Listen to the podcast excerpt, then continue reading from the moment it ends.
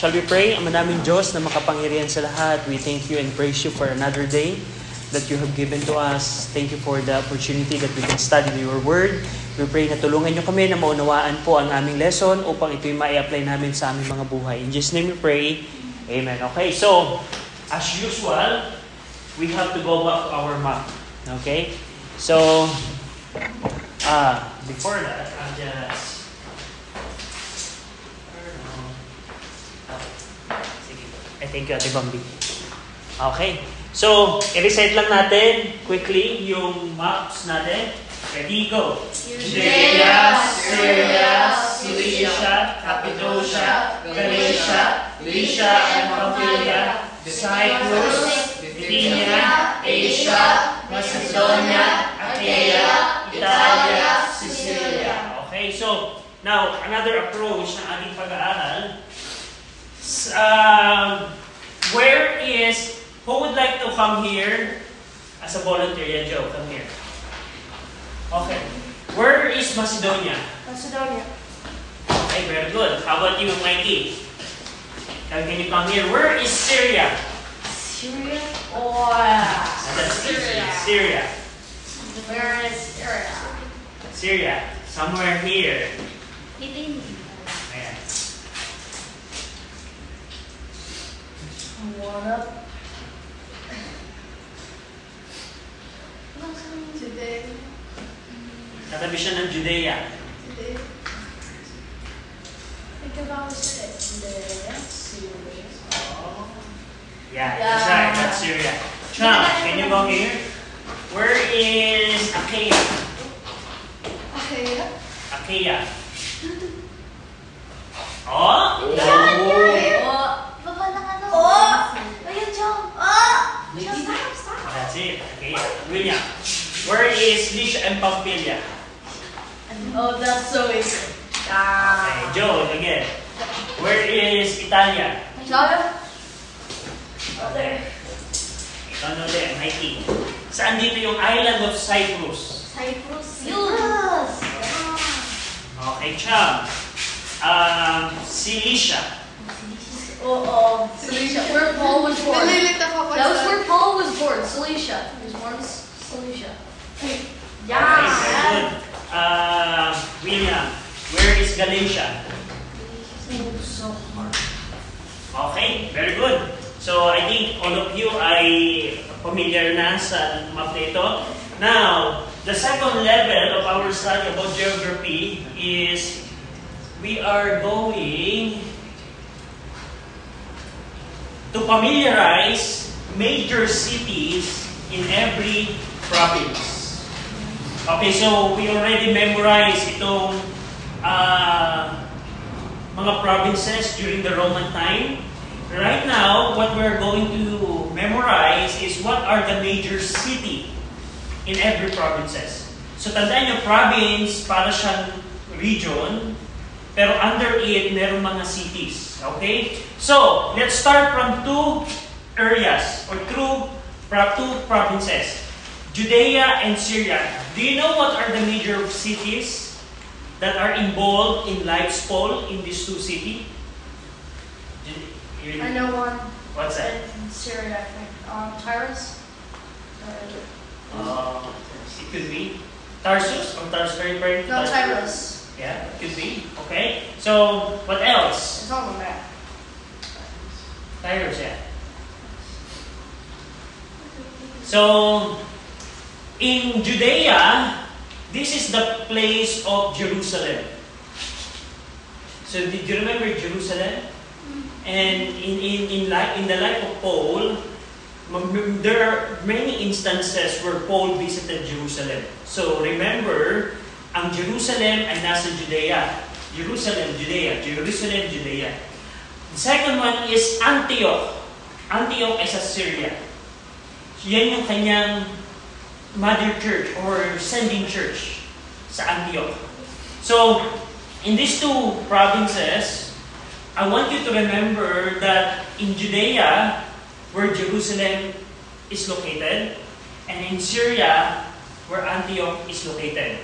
Okay? So, dun lang tayo sa dalawang ito. Siguro, let's make it three provinces.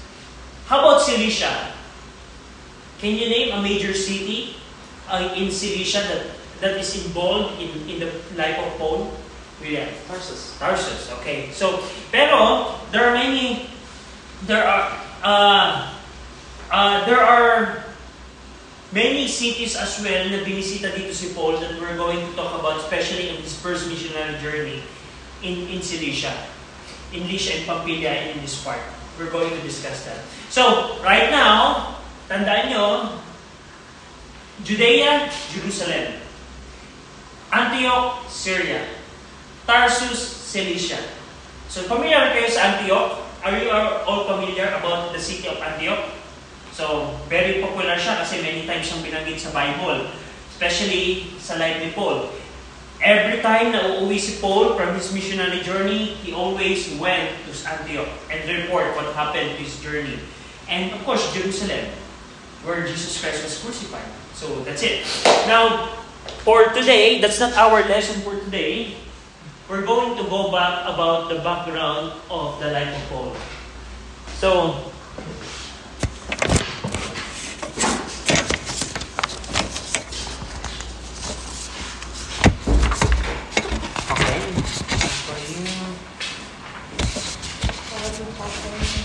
Na nakikita nyo ba or medyo malabo? Medyo malabo no pero um I'll try na palinawin siya. Ah. Okay. Katingin yung pinakamalinaw. Pero pag-aaralan natin muli yung background ni Paul. Okay. So, review question. Can you give description on, on life of Paul about his birth? What are the things that we can say about Paul when he was born? Can you name some? Pwede ba kayo magbanggit ng katangian o mga bagay na patungkol sa kapanganakan ni ah, Paul? Saan pinanganak si Paul? Where he was born?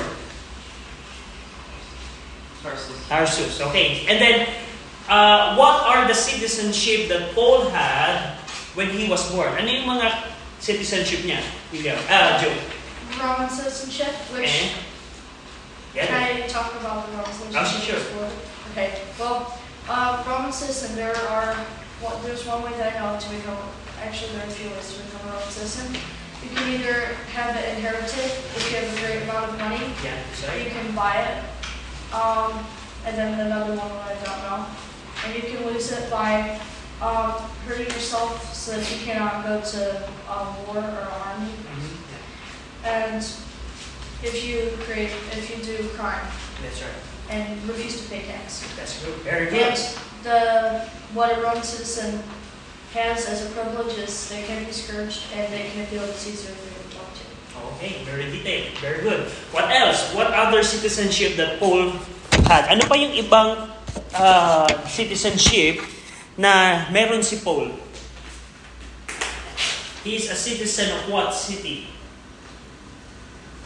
Chang. Letter T. Letter T. Tar? Tarsus. So he was also a citizen of Tarsus. And then we discussed that about the privileges of that. Now, question. Age number five. Can you name some of the uh, education that Paul had when he was five? William. A few I think Greek and Latin and Hebrew. Okay. So five onward. How about five below? Ano yung mga tinuro sa kanya ng parent niyang Jews, mga Hudyo? What are the lessons that his parent taught to him as a Jew? Um, a business. Oh, no, uh, that's later on, but I'm talking about age 5 and below. Mikey? Ha? Uh, ano siya? 5 onward. 5 and below. Parang at the age of Jochebed. Around like that. So, ano yung tradition na itinuro sa kanila? Two things. I think nabanggit siya ni Cham last time. Ha? Hillel And, and the Shema. Shema. no, Yung book. ay yung book, yung Deuteronomy chapter 6 and Psalm 113 and 118. What are those the terms? Shema and Hillel. Shema, Shema and Hillel. Okay? So, age 5 onward, age 5 onward, what are the things? Okay, so at age 13, he went to his bar mitzvah, which is a... Oh, before that, here, okay, so 5 to 10. Okay. Um,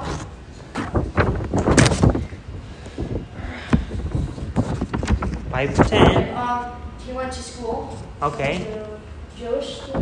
Yes. What what do you call that place? Um, Hillel. Oh no. Letter S. Shema. No. School. Huh? School. No, it's not actually school. Do you know? Do you know who else? Who knows? Synagogue. Synagogue, right? So from age five onward, what are the things that he learned? Probably he learned. Trade of time making. Not yet. Age five, but age five. Can you chum? Can you? Yung What? Latin and Greek. That's it. The Latin and Greek. So probably at age five, he learned the languages. And and by the way, it's hard to learn a new language when you're grown up. For mm. example, at the age, if you're already 20s or probably teenager, you can still study languages. But if you study language at my ta- at my age, it's so hard. That's why we know na at age 5, what are the languages that Paul learned? Latin, Greek, Hebrew, probably Aramaic. Aramaic, yeah. So at age 5. Now, at age 10, age 10, He Chang. learned the Talmud or Torah. Yeah. And then, what else? You learn tent making. Tent making as well. Kasi every Jew is merong practical skills sila. So probably here at age 10. Now, at age 13, what is the significant decision that Paul uh, did? Yes, Joe. Okay, so in his bar mitzvah, that's basically uh, when a child becomes a Jewish adult That's all right. when he reaches age 12 or 13. Okay. And then in terms of his education, where did Paul go to pursue his education as a Jew? To one of the two schools. Yeah. Well, well and then the other one. Yeah. I can't remember. And then, but he studied, he studied under a rabbi. Name, letter G. Gamaliel. Okay, Gamaliel. Okay, so from age 13 to 18, I don't know kung nakikita nyo, pero from age, from the birth, from his birth to age 13, everything happened in Tarsus. So Paul was probably residing in Tarsus. Nasa, nakatira si Paul from his birth hanggang 13 siya, nakatira siya sa Tarsus. And at age 13, he went to Jerusalem to study the law under the teaching of Gamaliel. Kaya mapapansin nyo, letter, uh, Jerusalem siya. So meron na kayong background na kung paano yung place. Naalala nyo kung saan yung Tarsus? Saan probinsya? Cilicia. Saan, saan province ang Jerusalem? Judea. Judea. So, may imagine nyo yun na sa map kung paano nag-migrate si Paul from Tarsus to Jerusalem. And here, at age, we studied last week, age 13 to 18, he pursues rabbinical study. Teacher of the law, in order to be teacher of the law, special education for the Jews. Now, at age 18, at age 18, so here, probably Paul already finished his rabbinical study. So imagine niyo for, for five years, yes, Joe? Do you know what age he was when Stephen was killed? Uh, somewhere here. Age 27 to 31. So, we're going to discuss that later. Around this, around 30s. Uh, we don't know exactly the exact age, so we can give a range na 27 to 31. So, if you say 30, it's fine. If you say 27, it's fine. So, that's it. Now, at age number 18, at age 18, um, Paul probably would have married. So, pa, posible, malaki yung chance na si Paul ay merong asawa at age 18. Kasi, thus the Jewish men should marry at this age was taught in Mishnah. Remember Mishnah, yung ating pinag-aralan last time? So, itinuturo sa mga Hudyo na kapag age 18 ka, kailangan magpakasal ka na. So, we we assume, we probably assume na si Paul ay ikinasal at age 18. Now, and if he was a member of the Jewish Sanhedrin, which we're going to discuss later on in this part, if he was a member of a Jewish Sanhedrin, he was required to be married. So, kung, kasi at the later part ng buhay ni Paul, there's an argument, there's discussion na si Paul daw ay naging member ng Sanhedrin. What is Sanhedrin? Do you remember Sanhedrin?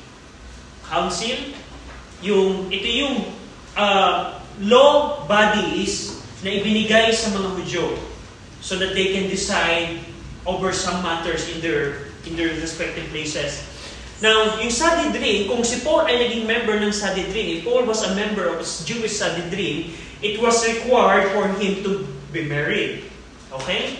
But later part in Christian ministry of Paul, Paul was not married. Go over in 1 Corinthians 7, 7. Go over in 1 Corinthians 7, and 7 to 8. And Joe, kapag nakita mo, if you found it, find it, kindly read 1 Corinthians 7, 7 to 8. Okay, 1 Corinthians 7,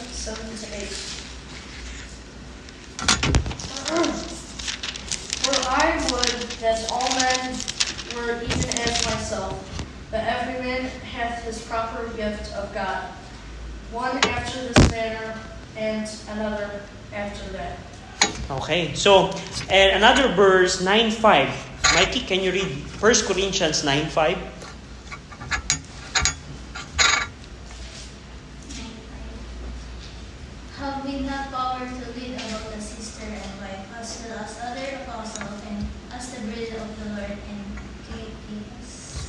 Okay. Hmm, okay. But what we can see here in 1 Corinthians 7 and, and uh, hanggang chapter 9, Paul was teaching that he was unmarried. Kasi mapapansin sa 1 Corinthians 1.7, verse number 8, I say therefore to the unmarried and widows like himself. What he's saying in 1 Corinthians 7, he was unmarried. So what is the story? If we're saying that Paul was married at age 18, according to Mishnah, and most probably, Paul followed the teaching of Mishnah that at the age of 18, kailangan ikasal siya. He should be married. So how, what happened at age probably, 1 Corinthians, um, probably at this age of 40, something like that. Oh no, 50s. At his 50s. Why it happened that he was unmarried according to his letter? Like himself, he was unmarried according sa passage na binasa natin. So there's an assumption na during that period of time, from his age 18 to hang- hanggang bago siya pumasok sa eksena in the Book of Acts, his wife could may have died. So it's probably na na namatay yung kanyang asawa. And also, his wife may have divorced him. So, probably yung asawa niya, hiniwalayan siya. So, there are the assumption. We don't know because we it's not it's not in the scripture. So what we can just say is assumption. Pero one thing, i- one high probability is at age 18, he was married. So yun yung ating yun yung ating i-establish. According sa kanyang sa learnings na natutunan niya, Mishnah, he was required to be married. Pero at, at age something 50s, 40s, he was already unmarried. So, there's two assumption. Probably yung asawa niya ay namatay and probably hiniwalayan siya ng kanyang asawa. So, those are the things about the family of Paul. And also, there's no record of him ever having children. Walang record si scripture kung nagkaanak ba si Paul sa kanyang asawa. We don't know. Pero one thing na pwede ko, we can say is, if Paul was a member of Sanhedrin, it is required for a Sanhedrin member to have children. To, to, to, ang tawag nila doon is to temper their judgment. So, uh, if you're, as if you become a parent, your temper will be challenged by your children who are silly and naughty. And that's why, in Sanhedrin, they require na kailangan, kung ikaw ay magiging member ng Sanhedrin, not only may asawa ka, dapat meron ka ding anak. So, we don't know, pero we can just assume because it's not written in the scripture. So we can just say na walang walang nabanggit na anak si Paul. Pero we know na Timothy and Titus, they were called sons ni Paul, but hindi sila literal na sons. They are not literal sons of Paul. They were spiritual sons in the in the in faith. Dahil si Paul ang nagturo kay Timothy and Titus. So, that's about that's all about Paul at age 18. Now, now what happened next is at age 18, probably si Paul ay umalis sa Jerusalem. He went from other to other place, we don't know, and he ministered there in other synagogue. Kasi pagkatapos mo mag-aral ng rabbinical study, you will become a rabbi. And probably, he ministered as a rabbi to a different cities. We don't know. The history and the scripture is silent about that, so we can just assume. Why we can say na Paul went to other place? Because when Jesus Christ ministered at around this period, we don't know, we, there's no mention in scripture na nagkita. They met together with the Lord Jesus Christ. So what, what our assumption is, during the earthly ministry of the Lord Jesus Christ, Paul was in different city, ministering as a rabbi. So yun yung ating assumption. So, now, as a Pharisee, so imagine niyo tapos na si Paul ng kanyang study. Yeah, yes, yes. I have a question. Um, does Paul ever say that he had a wife? No, he didn't mention. Okay. He mentioned that he is unmarried in his letter, 1 Corinthians 7, 7 to 8. And did he ever say that she died? He didn't mention as well. So that's our just assumption. But what our what we are holding to say that he had been married is because of the Mishnah. And if, he, if he is a strict Jew who followed Mishnah and the law in Talmud, he would be married. Because he cannot, for himself, if he is a strict Jew, remember na Paul said that he was blameless in the righteousness of the law. So what he's preparing in every part of the law, he will obey that. And according to Mishnah, he should be married. So we can assume that he got married at age 18. But the scripture is silent about that, so we can just assume. Pero if you're going to ask me, it's high probability, there's a high probability that Paul got married at age 18. According sa teaching of Mishnah. So, but there's no mention in the scripture. So, yeah, uh, that's it. So, from age 18 to probably age 27, he became a rabbi, teacher of the law teacher of the law. Now, si Paul, as a Pharisee, he became also a Pharisee. We know that already. He was one of the tell me anything more to do and I will do it kinds of Pharisee. There are many kinds of Pharisee. Pero si Paul, isa isang klase ng Pharisee na ang, ang kanyang stand ay sabihin mo sa akin yung mga dapat ko pang gawin at gagawin ko siya. So that's the kind of Pharisee Paul was. And also, it is assumed by many that Paul was a member of the Sanhedrin. Sanhedrin. In the book of Acts, whenever you see the word council, it's referring to Sanhedrin. Ano yung Sanhedrin? Ano yung Sanhedrin? Remember, uh, kung si Paul, for example, was in Jerusalem, who is the government, who is managing the government of Jerusalem? Sino yung namumuno sa Jerusalem at that time? Anong empire? We remember, remember the background? What empire conquered Jerusalem at Paul's time? Who is operating or governing Jerusalem? What empire? Letter R. Roman Empire.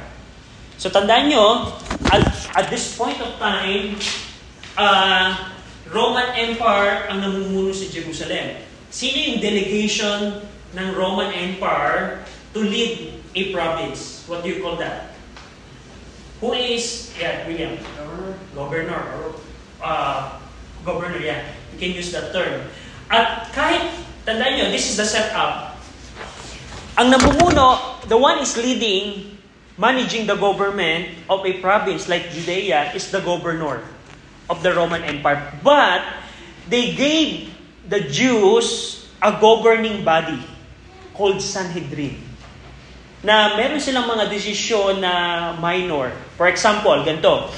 Um, halimbawa, merong atraso si Mikey kay Cham na binayolate niya yung batas ng, uh, halimbawa, uh, merong kaguluhan na minor. Halimbawa, nagsampa ka. Saan ka pupunta kagad? Sa Senado ba kagad o sa barangay hall? Sa barangay. Kung halimbawa, ganito ang, ang, ang case. Um, they, they had a problem. They are friends, but they got a problem. And Mikey wants to complain about, halimbawa, the behavior ni Cham sa kanyang, halimbawa, they are neighbors. They are in the same neighborhood. And then, and for example, yung basura na, the, the trash of, of the garbage of Cham is everywhere. And he, and Mikey wants to complain. Now, my question is, are you going to the Senate immediately? Barangay. Barangay lamang. So, in this example, ang Senate probably is the Roman governor, and there is a governing, governing bodies called Sanhedrin. Na pagka religious matter and minor things appears in the life, Sanhedrin yung nagko-consult doon. Now, probably, as a Pharisee, we can assume na si Paul became a Sanhedrin. Now, ang ating evidence niyan ay in Acts 26. Tingnan niyo yung Acts 26. Acts 26, verse 10. Siyam, pag nakita mo, makibasa ako. Acts 26, 10.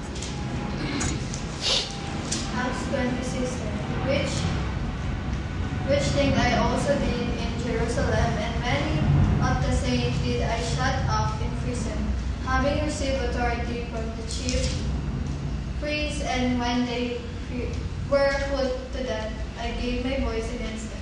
Okay, so yung word na gave my voice, meaning to cast a vote. And that refers to a Sanhedrin member. Yung gave a voice or cast a vote, nagpapatungkol siya sa term na ginagamit kung ikaw ay member ng Sanhedrin. So, so there's a probability. We can say it dogmatically, meaning we cannot say it na ito talaga ang nangyari, pero we can just assume because the scripture is silent. We we can just assume based on the evidences that we can find. But there's a chance na si Paul ay member ng Sanhedrin because of his of what he said na he cast both or he gave his voice, gave my voice. So that's what Paul said. Now, but, but there's a problem. Kasi at this time, merong minimum age requirement ang pagiging Sanhedrin member, which is age 40, which is Paul didn't, uh, is not qualified for that. So, that's the problem. Kasi ang Sanhedrin, meron siyang age requirement, and that requirement din ng member ng Sanhedrin, kailangan kasal siya, he should be married, married, and the Sanhedrin member should should have children as well.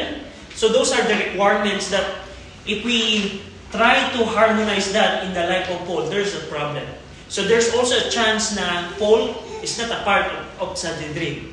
So there's also a chance But what we can say, this is what we can say. This is, this, this is the thing that we can say. During the life of Paul, as a Pharisee, he is an important figure in the Jewish government.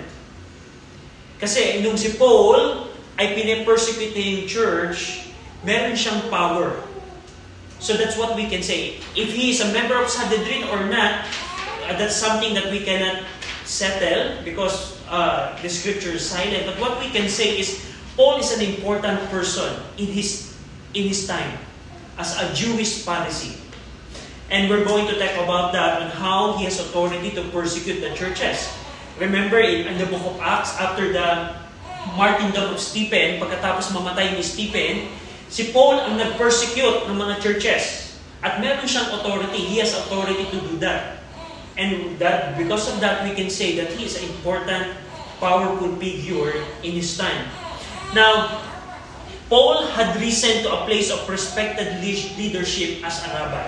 So that's what Paul, before he got saved. Before Paul ay mama saved, he was a Pharisee, He had uh, this education, and he also risen, had risen to a place of respected leadership as a rabbi, as a teacher of the law. So yan si Paul. Now, it is more likely at this time, probably age 27 to 31, it is before he appears in Acts 7 as a young man, it is more likely that Saul was a 30-year-old rabbi with a bright future, destined one day for the Sanhedrin, and in the meanwhile, he was very active in its affair. So what we can say is, at age 30, kasi hindi siya pasado sa requirement ng Sanhedrin na age 40, si Paul ay probably naging makapangyarihan siyang rabbi na nakadestino siya na maging Sanhedrin in the future.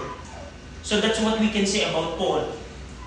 Now, ang question, did Paul ever see the Lord Jesus Christ before he was saved? Halimbawa, um, around probably at this point of time before he got saved, kung ito yung timeline ng buhay ni Paul, at age 31 siya, around this time siya na-saved, aray, na-save si Paul around 27 to 31 year old. Doon na-save si Paul.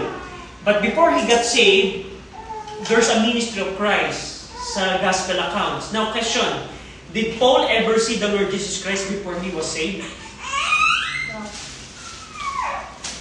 So, Joe said no. Uh, because we can say na hindi siya binanggit ng gospel account.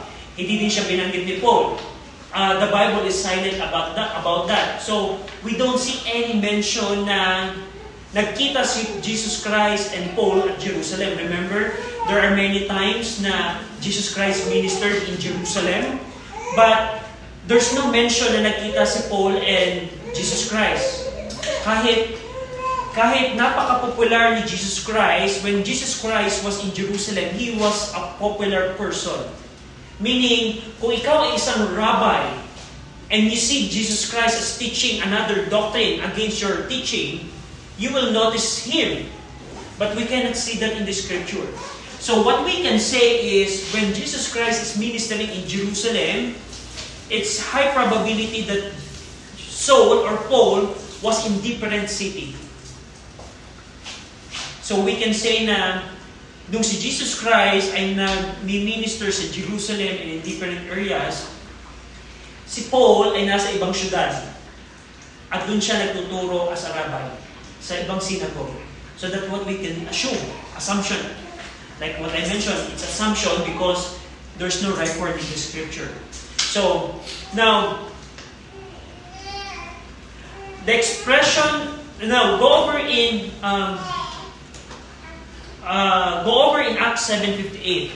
Acts 7.58.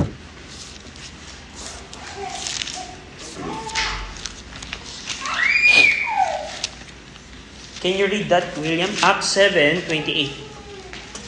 Yeah. Acts 7.28. Acts Uh, 7:28. I'm sorry, 58 rather. Acts 7.58, sorry. And cast him out of the city, and stoned him. And the witnesses laid down their clothes at a young man's feet, whose name was Saul. Okay, so this is the first appearance of Paul in the book of Acts. Now, Acts 7.58, there's important na kailangan nating matandaan dito. When he say he was young, when Luke said that Paul was a young man, ang pinapatungkol niyan, Paul was around 50 year old. Young man. That's why we can say als- also that he was not a member of Sanhedrin because may age requirement. There's an age requirement to be a member of Sanhedrin. But here, Luke said, uh, Saul was a young man. So, a young man, yung word na young man here pertains siya sa mga Hudyo na ang age ay around 30 year old. Now, so as a youth, he would arrive in Jerusalem at 18 AD, well before Christ began his public ministry. You can see that. And then at Acts 7, he is now again in Jerusalem. So yung, yung Acts 7, Jesus Christ is already crucified. Jesus Christ was already ascended in heaven. And the churches already started in different area, including Jerusalem. And Stephen was there. namatay si Stephen. At doon, sabi ni Luke, Saul as a young man. So what we can say is, Jesus Christ, Paul ministered to different cities, and Paul went back to Jerusalem, and that's Acts 7. So, around age 20 to 20 to 31, that's Acts 7. Yung, yung Acts 7 na binanggit ni Paul, na si Paul ay young man, ito siyang part na to. So, last verse, Acts 26.4.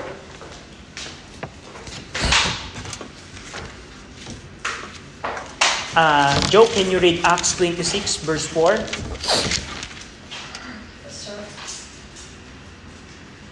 26 verse 4. Yeah. Acts 26 verse 4.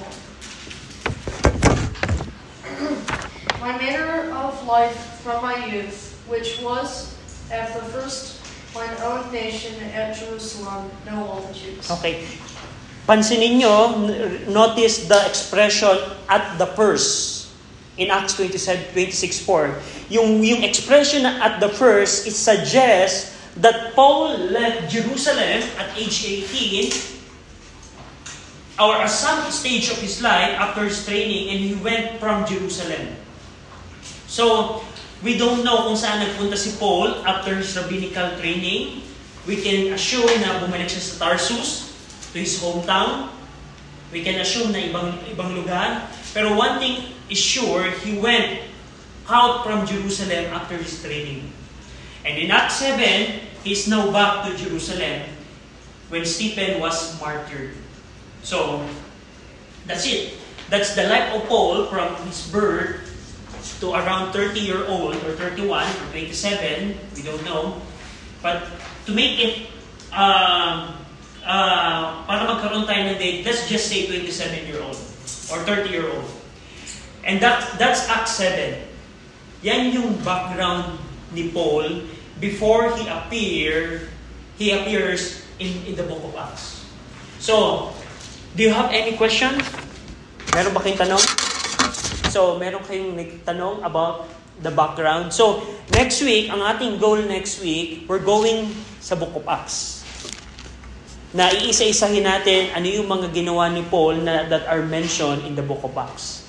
Starting sa Acts 7, kung saan si Paul, he is a figure of authority when Stephen was martyred. Isa siyang makapangyarihang tao na. Kasi, go over in Acts 7 again. Acts 7, verse number 58. Acts 7.58, ang sabi dito ni Luke, And cast him out of the city, repairing to Stephen, and stoned him, and the witnesses laid down their clothes at a young man's feet, whose name was Saul.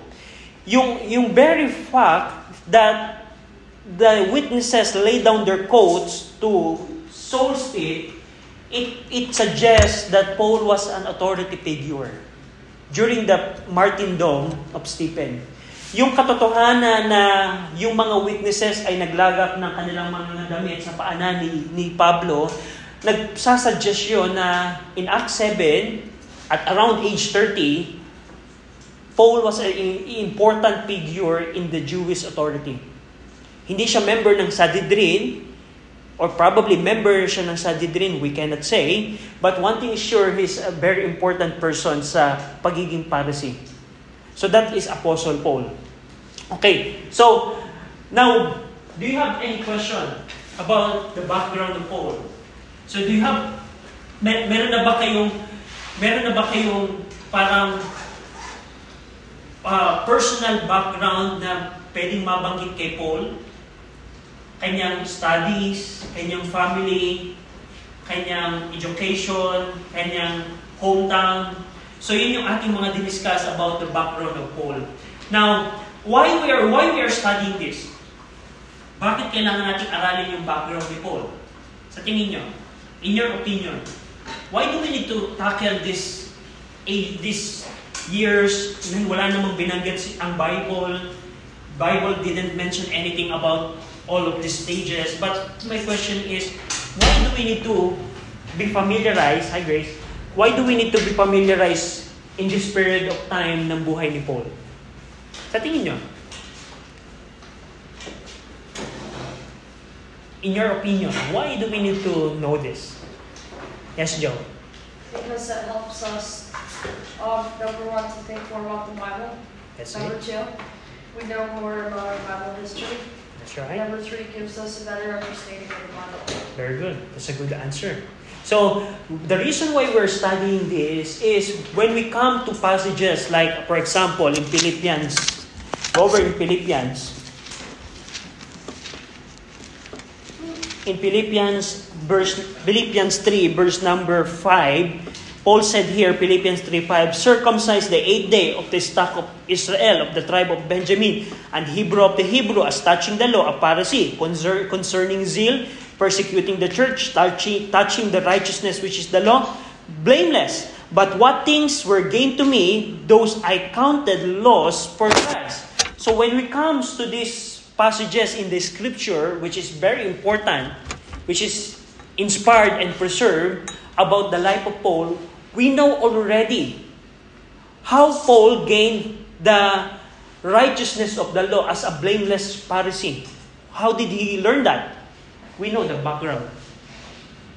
So we know na from his childhood tinuruan na siya. His parent taught him about Deuteronomy 6 and Psalm 113 to 118. We know that at age 13, he went to the school of Gamaliel, Hillel, the school of Hillel in Jerusalem, where he seriously studied the law.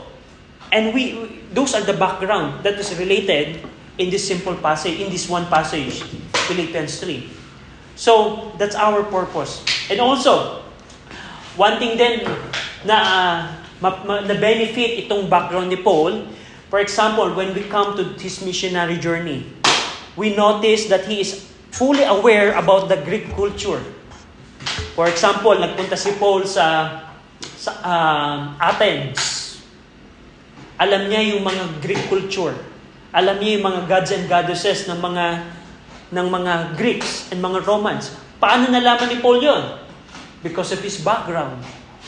So, itong background ni Paul is very important so that when we start studying the missionary journey of Paul, when we start studying the epistles of Paul, we know where Paul was coming from.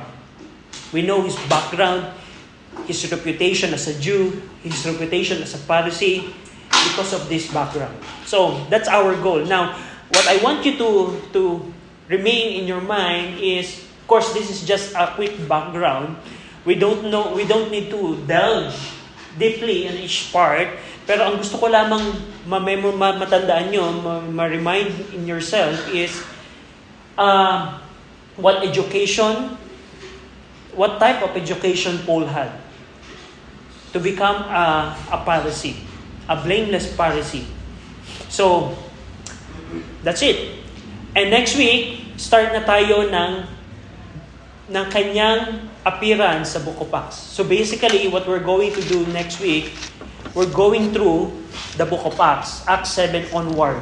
Every time na na-mention si Paul, iisa-isahin natin yung life ni Paul. So, start tayo next week at age 30 or uh, age 27.